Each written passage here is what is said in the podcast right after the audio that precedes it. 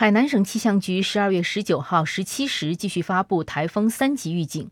今年第二十二号台风雷伊强台风级，十九号十五时，其中心位于北纬十四点二度，东经一百一十点七度，也就是在距离南海省三沙市西沙永兴岛南偏西方向约三百四十公里的海面上。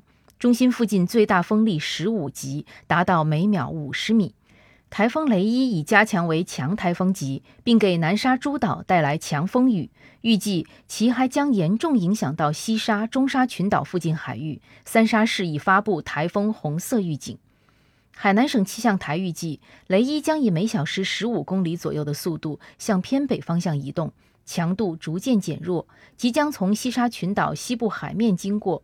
二十号向海南岛东南部海面靠近，逐渐向北偏东方向移动。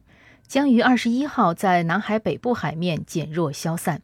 受其影响，十九号夜间到二十号，海南岛东半部地区将有较强风雨。海口新海港、秀英港、铁路南港三港预计于二十号三时停止作业。感谢收听羊城晚报广东头条，我是主播朝文。